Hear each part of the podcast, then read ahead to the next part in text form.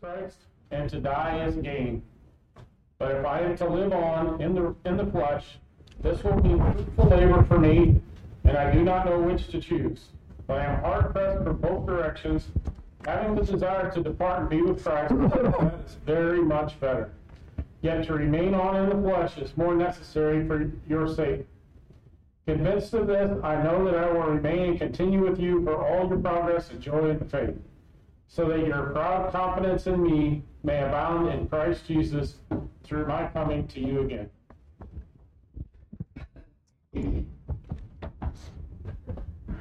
Good afternoon. It's great to see each one of you. It's wonderful uh, to worship God. I can't think of anything uh, greater to do on this planet and to gather together with Christians and to raise our voices in songs of praise, to speak to our Heavenly Father in prayer, to open up His Word, to show reverence and honor to Him. It's just glorious. And of course, hopefully, it fires us all up so that we go out and are a brighter light in a world that needs to hear the message of Jesus Christ. Uh, indeed, that is true. So it is wonderful to see each one of you, and there was uh, uh, there's a lot of good food here every week, but there was a lot of good food here this week. I ate probably more than I should have, but uh, so I'll have to walk a little bit more to burn off some calories. But no, so um, you know it's kind of interesting when I think about the title I gave this lesson, and it kind of comes from the talks, but you choose. You choose. It's kind of like uh, just having our meal together. You walk through that line and you chose what you wanted to put on your plate. You know, sometimes people bring things that aren't going on my plate. You know, they might bring mashed potatoes, or they might bring liver and onions. They might bring some stuff I just don't like. Now, I'm glad some of the rest of you like it, and that doesn't bother me. You can eat all that you want of that. And, uh, some of you might be those people that think life is uncertain, so eat dessert first. So you just go over there and do that. but and Jamie knows that I really like that broccoli salad as long as it doesn't have cauliflower in it. And I'm always thankful because she likes cauliflower. So when it doesn't have cauliflower in it, I know she did away with what she liked for what I like. So I appreciate that. Uh, she doesn't need to do that, but she should. But no, but anyway, no, you look at that. So see, we got to take what we choose. You know, but we have to answer for what we choose, don't we? If you eat too much of the wrong thing, it can bother you. And some of you might have certain things, uh, digestive tract and all that. If you eat the wrong thing, you'll know it later. And uh, sometimes people have blood sugar things and they eat too much sugar and that mess them all up that way. So you, you, you know there's cost for what you choose. I think about all the way back in Joshua chapter 24 and uh, verse 15, where Joshua says, As for me and my house, we'll serve the Lord. But he told them first, You choose whom you're going to serve. You know, that's what it is. Sometimes I think people would be a lot better off if they let me make their choices. But I don't get to make people's choice. Sometimes I can even give them the message, but it's up to them. It's what they choose. You know, we're all going to answer before God on what we choose. Well, this is kind of an interesting passage in here when Paul says, uh, I really don't know what to choose here. I don't know whether to really be ready, just let's go home to heaven right now, or whether I should really ask the Father, let me stay on here to be able to do more work. So you think about this in the passage that was just read for us. For me to live is Christ and die is gain. Let me tell you what, the verses 23 through 26 make no sense unless 21 is true. Without verse 21 first being absolutely true, the rest of this is ridiculous. When he says, For me to live is Christ and die is gain, when, if your life isn't all about, I don't mean partially, I don't mean a little part of it, I don't even mean a great part of it. If your life's not about Jesus, if that's not why we live, if that's not what it's about, I mean, people, you can enjoy a lot of things, but what do you live for? What is the purpose in which you live? It's kind of like I explain people. Some of us are fortunate that we get to make a livelihood doing what we are. Some people make a livelihood just doing a job every day. You know, I explain it this way. Uh, growing up in south central Kansas, you know, I, I've got people there that I know that have farmed, but then I know people that are farmers. There's a difference. The people that are farmer, even if you take them off the farm and you put them in the city working at Boeing aircraft, they're just farmers working at Boeing. I mean, they are farmers to the core. And I mean, even when they can't farm, all they think about is farming. That's all they, they I mean, they eat, drink, sleep. It's all about it. You know, I always told people we don't need many people to preach. We need preachers, and there's a big difference. We need people who that's who they are. They can't just they can't hardly sit still. And you think about that as a Christian, that's what he's saying. He says, for me, Liz, I'm give me a chance. I'm going to get around to Jesus on something somewhere. I think about how plain something I work with harder, more and more all the day, all the time, and I try to be this way, and I'm on this way quite a bit, but I try to remember what James 4 says and remember to say, yeah, I'm going to do this or this if the Lord wills. If the Lord wills. You know, sometimes, have you noticed we usually use that more or maybe sometimes only when we're talking about someone's physical health? Well, that's ridiculous. Everything is if the Lord wills. And we need to really desire in our lives, even if we don't know what it is, no matter what the cost is, that the Lord's will be done in our life. So when he says, for me to live is Christ, well, what's the next thing? He says, I'm telling you what, dying. That sounds pretty serious, doesn't it? And, uh, you know, I've, I've been in a room with families several times when the person they've been there praying for leaves this life and dies. I've watched people, their body fighting to keep that life in them. And finally, the struggle's over, and I've watched other people pass pretty comfortably. Death. That's pretty absolute on the physical side. But see, Paul says, I know there's something on the other side of dying. And he says, to die is gain. No matter what I get here, I'm telling you what, there's something better on the other side. You know, we have to keep telling ourselves and we have to keep reminding ourselves that all the time because you get thinking it's all about here. It's all about what we have here. And so we have to remember that. so in this passage, he says, live or die, what am I going to choose? He says, but if I live on the flesh, look what he says. If I live on the flesh, this means fruitful labor for me, and I do not know which to choose. What's it mean, this fruitful labor for me? Well, if I continue to live, then I can preach the gospel more. I can encourage brethren more. I can get people to repent more.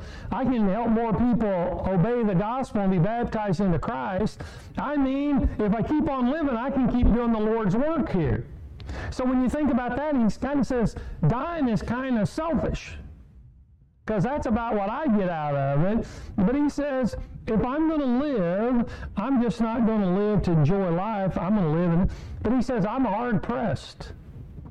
I'm hard pressed from both directions, having a desire to depart and be with Christ. Some days you feel more like that than others, don't you? Lord, I have about enough of this. I'm about ready to be out of here. Put up with enough foolishness, did enough. This man been through the ringer, hadn't he? He said, I'm, I'm kind of hard pressed. You get this idea it's getting later in his life, and he's kind of worn out. And said, I don't know how much more of this I can handle. Hmm. Yet to remain on the flesh is more necessary for your sake. Do you notice that? To remain on the flesh didn't have anything to do with what he wanted. It was more for the brethren. So for the brethren's sake, I think I'm probably going to live on the flesh. So he says, I'm probably going to have to stay out of heaven for a while longer because you need me to. Wow. That is impressive.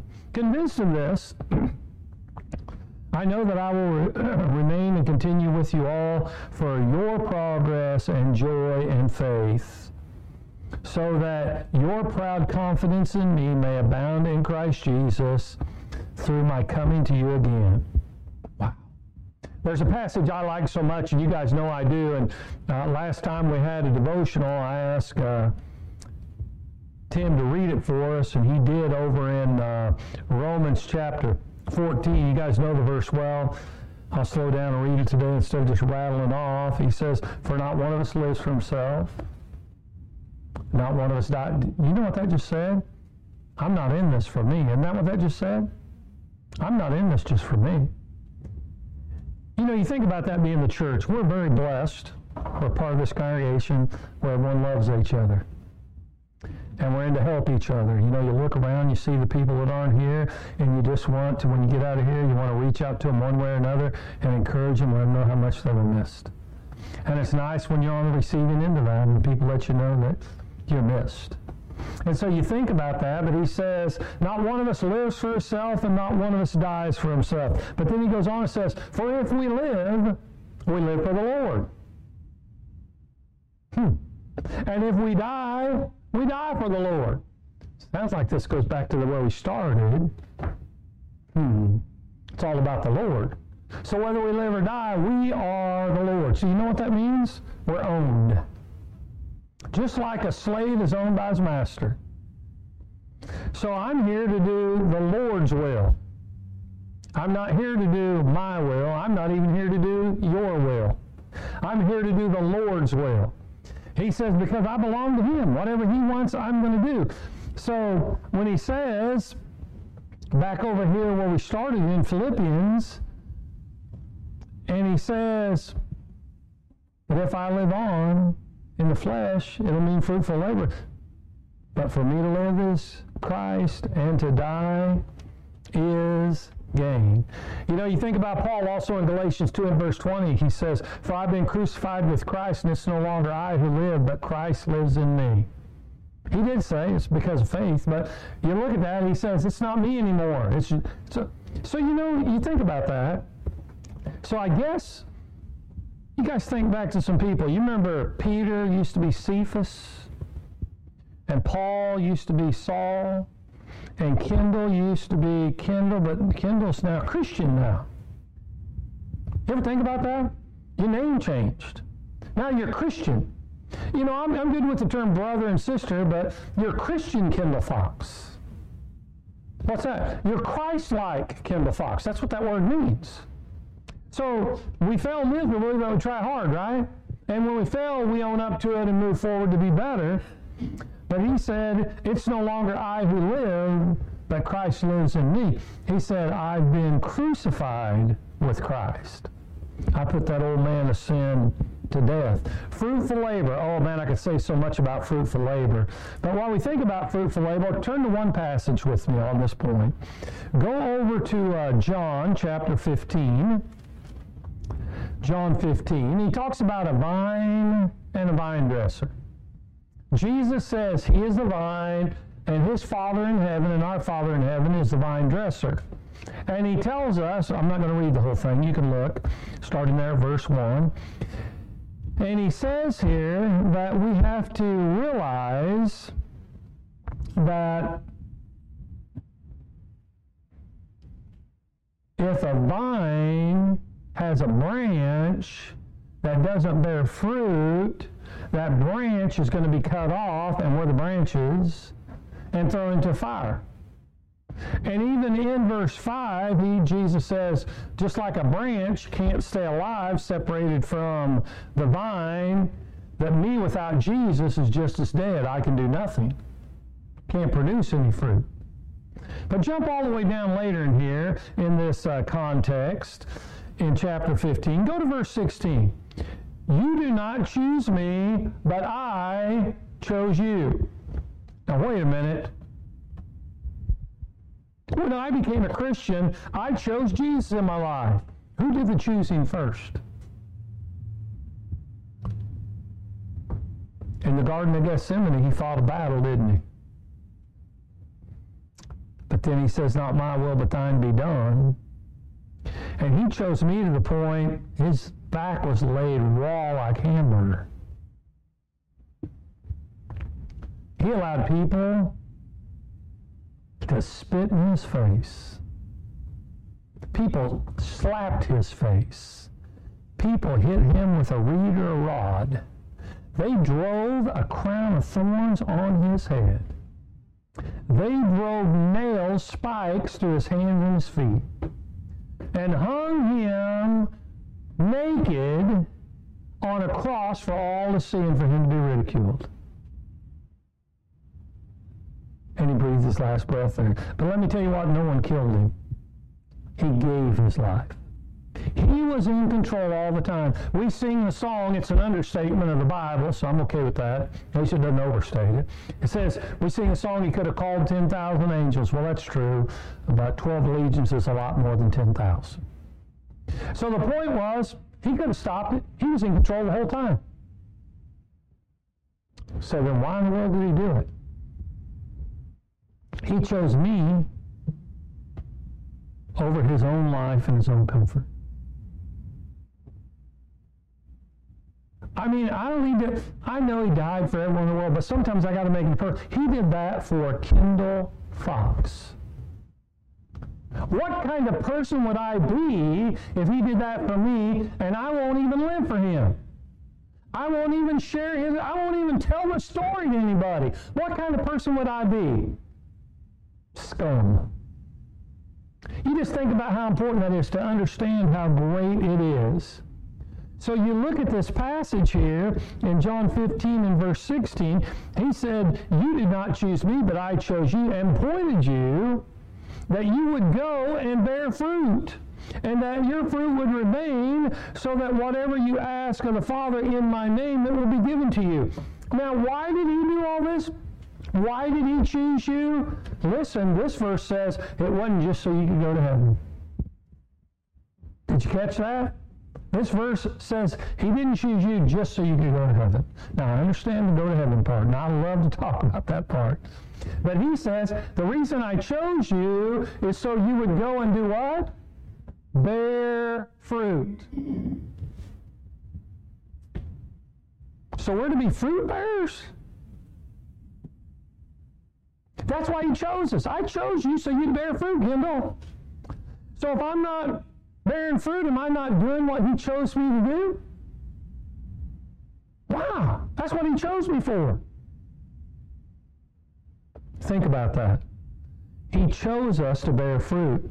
So when Paul would write and say, well, the reason I believe I will continue on in the flesh here in Philippians chapter 1 is because it will mean fruitful labor.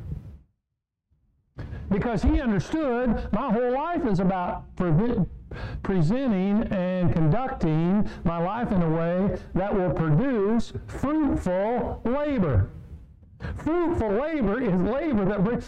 You ever worked real hard and accomplished nothing because you really wasn't?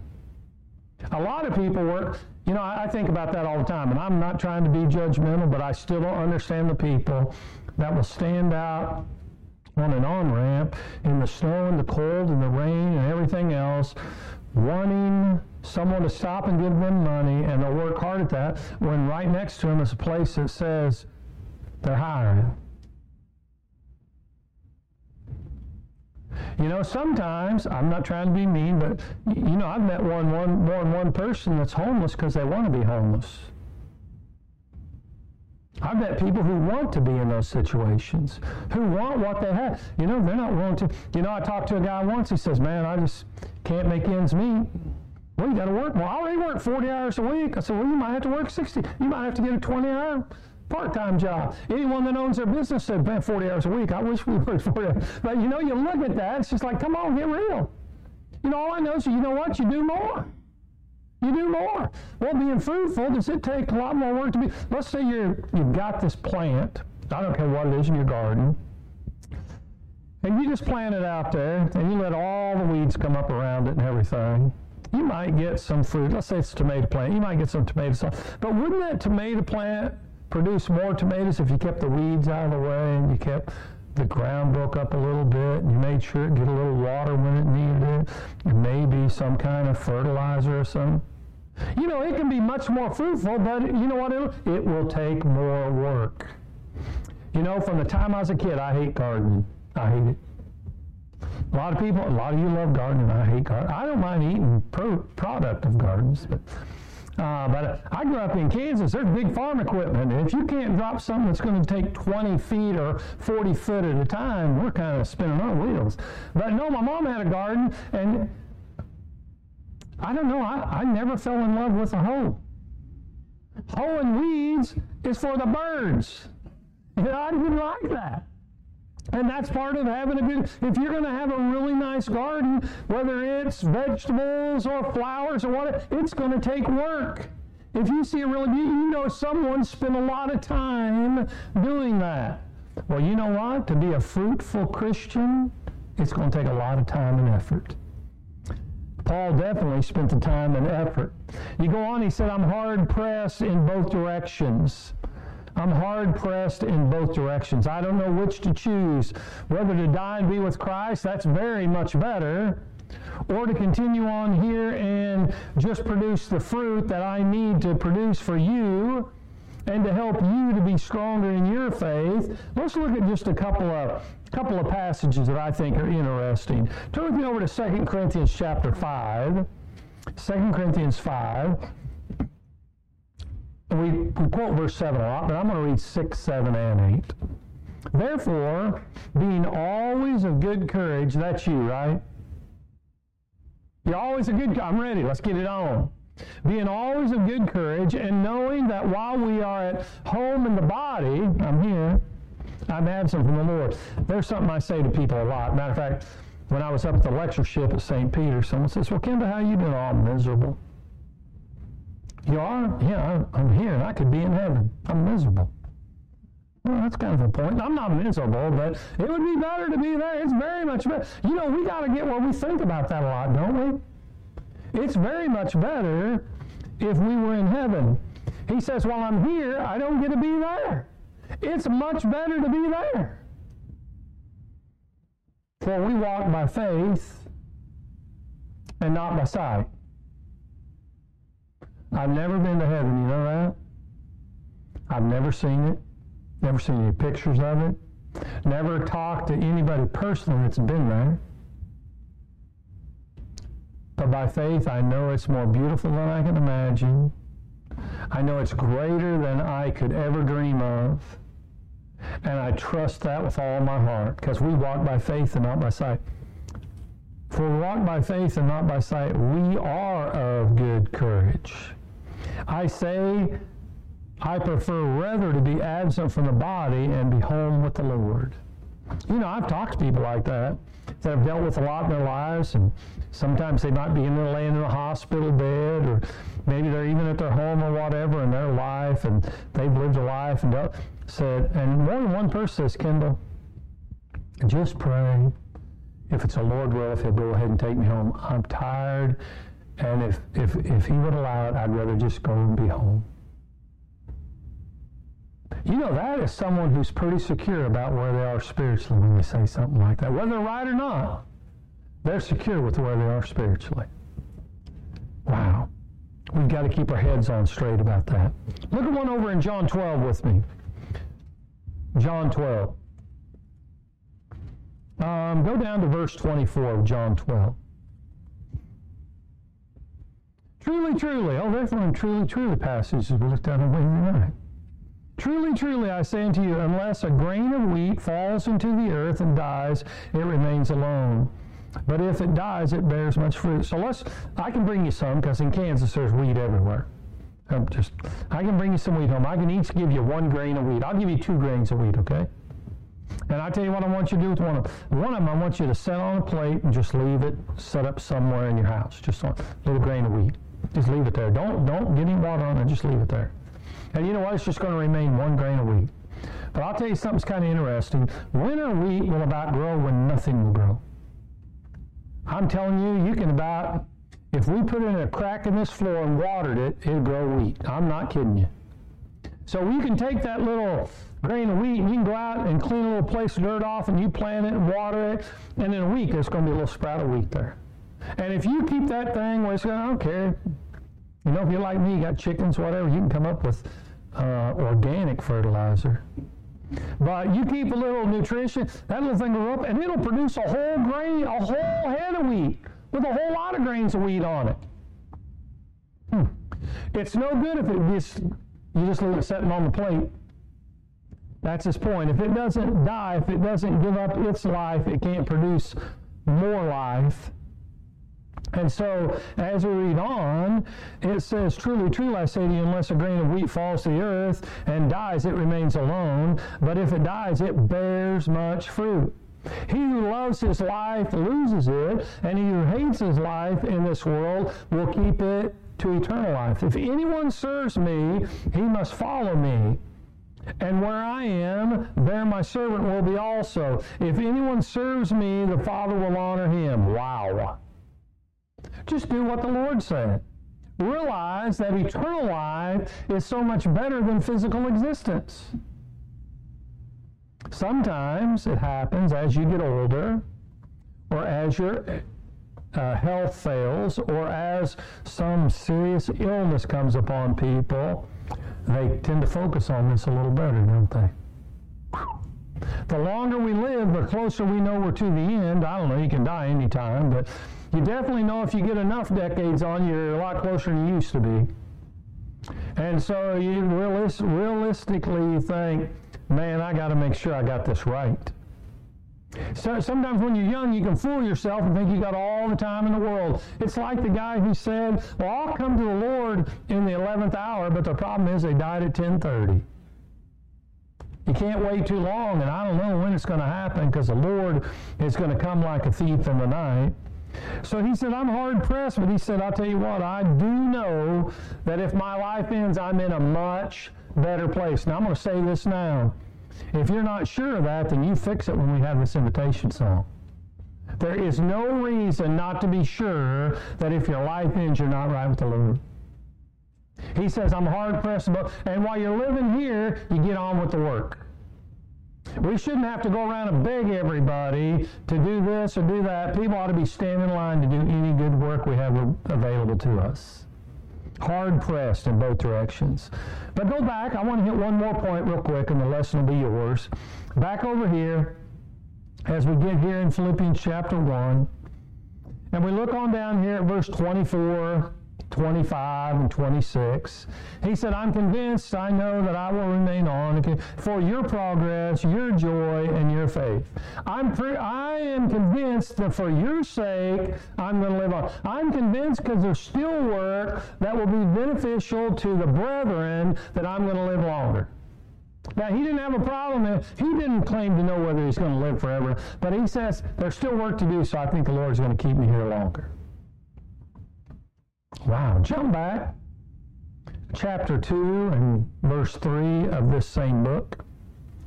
He says, Do nothing from selfishness or empty conceit, but with humility of mind regard one another as more important. Isn't that what he just did in this statement? I know for your sake, not for my sake, for your sake. Look on down at verse 16 of chapter 2. Holding fast the word of life, so that in the day of Christ I will have reason to glory, because I did not run in vain or toil in vain. But he ran and toiled, didn't he? He ran. Let me ask you what takes more energy, to sit or to walk? Now, let me ask you this what takes more energy, to walk or to run? Running make you huff and puff, won't it? I did not toil, that's work, toil. I did even to the point of sweat, labored. So he broke a sweat doing this. And I ran, but I didn't do it uselessly. You know, you think about people, I like to watch people who go in and they run on a treadmill. You know, that's kind of funny if you think about it. You're exerting a lot of energy, but you're not going anywhere. It won't get you. You just stand right. I know they're doing that for the benefits of the exercise, but you don't get to go see anyone. You're not getting anywhere. Run. You know, in my opinion, it's a lot easier to run if you get to run on see something new, get somewhere. But he said, let's understand I'm doing this, and those toils are not in vain. I did not do this in vain. And so I think about other passages we're pretty familiar with. Uh, one of them's over in uh, Matthew uh, 5 and verse 16. Everyone knows I love that verse if you know me at all. But I think about it a lot. Kendall, you got to let your light so shine before men, before others, that they see your good works and tell you how great you are. Oh, no, that's not what it said. I don't care if they see how great I am. I don't care if they remember my name. That they may see your good works and glorify the Father in heaven. If we can help anybody glorify the Father in heaven, I know sometimes go to preaching school or whatever, speak, do chapel. Sometimes, and next time I go to chapel and speak over it, Springfield, I'll probably mention this. It's about time. It's been a few years since I mentioned it, so I have a new student body there to deal with. But I said one of the things, and I, I use one word to catch them off guard, and then we talk about it a little bit more with another word. But I said, as preachers, you need to learn to become invisible. They look at me strange. Another word might be transparent. You need them to hear the message come out of your mouth, but you need them to see Jesus and not you. Whether they ever remember you, if they can come to know the Lord and obey Him, even if they don't ever remember your name, God remembers who you are. And God remembers the work you did. And it isn't about making a name for you. Matter of fact, Acts 4 and verse 12 says there's no other name under heaven given among men whereby we must be saved. So I don't care which one of our names we put in there. Compared to Jesus, there's no value in our names. That is the name. That is the one and only. Jesus said it like this in John 14, 6. I'm the way, the truth, and the life. And no one comes the Father except by me. So let your light so shine before men that they may see your good works and glorify your Father's Father that they may hear your good messages and well they can hear you, but they got to see it. You know, they got to not just hear you say it, they got to see you do it. Sometimes people talk a good talk, but they don't walk a good walk. Have you ever heard people say, I don't want nothing to do with Christianity because they're all a bunch of hypocrites? You know what? Because too many people talk a good talk, but they don't do nothing. And they don't follow through with anything. You know, I, I, take it as a compliment. I've told you guys this before. When I meet people, I just met a guy this last week on construction job, talking to him, and we talked a little while. Anyway, we talked some. I said, well, really what I am is, I said, yeah, I do some of this, but I'm really a preacher. And he looks at me, Oh, okay. And so I gave him a business card and everything, invite him to come worship with some.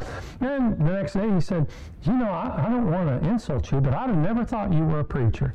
I said, Is my language that bad? He kind of laughed. He said, No, but you don't you don't act like most preachers. I said, hmm. uh, act bad? No, no, no. And I said, Well, what do you think of most preachers? And he kind of looked at me. I said, So you don't like most preachers? No, not usually. I said, Why? He said, because a lot of them say a whole lot but don't do much. Hmm. Well, I guess if I don't bring that across, maybe I'm bringing something right across. Because we need to be able to act upon what we teach. Now turn on over to Matthew chapter 7. And then I'll make, after we read this, we'll make one final point. And I think this is so important. And not in this Bible, but one of my old Bibles I was flipping through the other day. And by this text, it had little um, mark. And then here's, here's what it said in the, over here on the side. It said, fruit inspectors. Fruit inspectors. Do you know we're supposed to be fruit inspectors? Fruit inspectors. We're supposed to inspect the fruit. Look, look and see if that's not what this says. Here in uh, Matthew chapter 7, verse 17. So every good tree bears good fruit, and every bad tree bears bad fruit. How do you know the tree's good? It makes good fruit. How do you know it's bad? It makes bad fruit. Now, I'll tell you what, uh, persimmons, if you wait the right time of year and they're good enough, they taste good. If they don't, well, they'll give you cotton mouth. But those fruit that I think is the worst I ever ate, and I had a friend who liked it. You ever ate something called a quince? Don't. Man, that's like, when it's good, it's like a persimmon when it's bad. I mean, it's a nasty. That's it. So if it's got a quince, I'm not eating that thing. That's bad fruit. Now you want to, you know, where I grew up, we have lots of apple trees. They're called hedge apples. Big old green things. And if it gets a tough winter, the deer will eat them and the squirrels will eat them. And if they eat them, they're not fit to eat. And if you don't think so, you let me know. I'll bring one in and I'll cut it open for you. It keeps spiders away, even though, don't it, Gloria? Even spiders are afraid of it. But I'll let you taste some, and you'll only taste it once. It's terrible. So when I see a hedge apple, that's a hedge tree. I can tell you a lot about that kind of tree, but anyway, that is not one I want to eat. So we got to inspect the fruit, see if it's good fruit. So he says, you know a good tree by good fruit. A good tree cannot produce bad fruit, nor a bad tree produce good fruit. Now, where I grew up in Kansas, there's only trees growing in fence rows, okay? We call them windrows where I grew up because they were grown to break the wind. And usually what they are, there's a few kinds of trees, but the most predominant trees there are going to be hedge trees and mulberry trees. Now, as a kid, I spent a lot of time climbing up in a mulberry tree. And you get purple hands and a purple mouth. But man, I, if you ask me, still, I think mulberries is one of the best berries to eat in the world. I think best flavor, best anything. I think it's better than any raspberry, blackberries, any berry. I think mulberry is better flavor than all. But so you got a black, you got a mulberry tree and a hedge tree. Well, I can tell which one's which by these little berries. They're purplish black looking things, mulberries, and a big green old thing. I, I'm climbing this tree and eating. This is a good tree. It's a mulberry tree. Oh, I'd sit up in them trees and eat for hours. Climb from one limb to another limb, eating them little mulberries. And so you look at that, I can tell which one's good, which one's bad by the fruit. Is it that easy to tell by what we produce in our life? By whether we're good or bad? Every tree that does not produce or does not bear good fruit is cast down and thrown into the fire. So then you will know them by their fruit. Well, you know what? mulberries, or hedge apples don't grow off of me. So, what's it talking about? What we produce in our lives, what people see in us, what they hear from us. What product do we produce? I mean, are we producing godly speech? Are we producing a godly message? Are we producing a godly lifestyle? If they did what we do, will they be welcomed into heaven? And if we can see that the product that they're producing is contrary to God's message, it's bad fruit. Therefore, it's a bad tree. We got to inspect the fruit. Well, here's also one thing I know about fruit. Okay? Do you know sometimes it takes time before the fruit arrives? You know, if you plant a little tree and it's just a little stick about this big, does it produce fruit on that tree the first year? Or the second year? It's got to take some years. And even when it does on one year, can you tell what fruit it produces in the spring by looking at the tree? No, we got to get to the harvest time of the year, don't we? You'll see blossoms and stuff, but you don't eat the blossoms the fruit is going to be produced where the blossom is. You know, when all the blossoms on it look so pretty and smells so nice, but that's still not the fruit.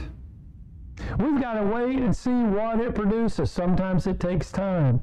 So I think back here, real quick to Philippians chapter 1. I love this passage. Said, I don't know which to choose. I know what is better I know what is better. I still like verse 23. One of my favorite statements in the Bible is when he says in verse 23, But I'm hard pressed from both directions, I have a desire to be with Christ, and this is it.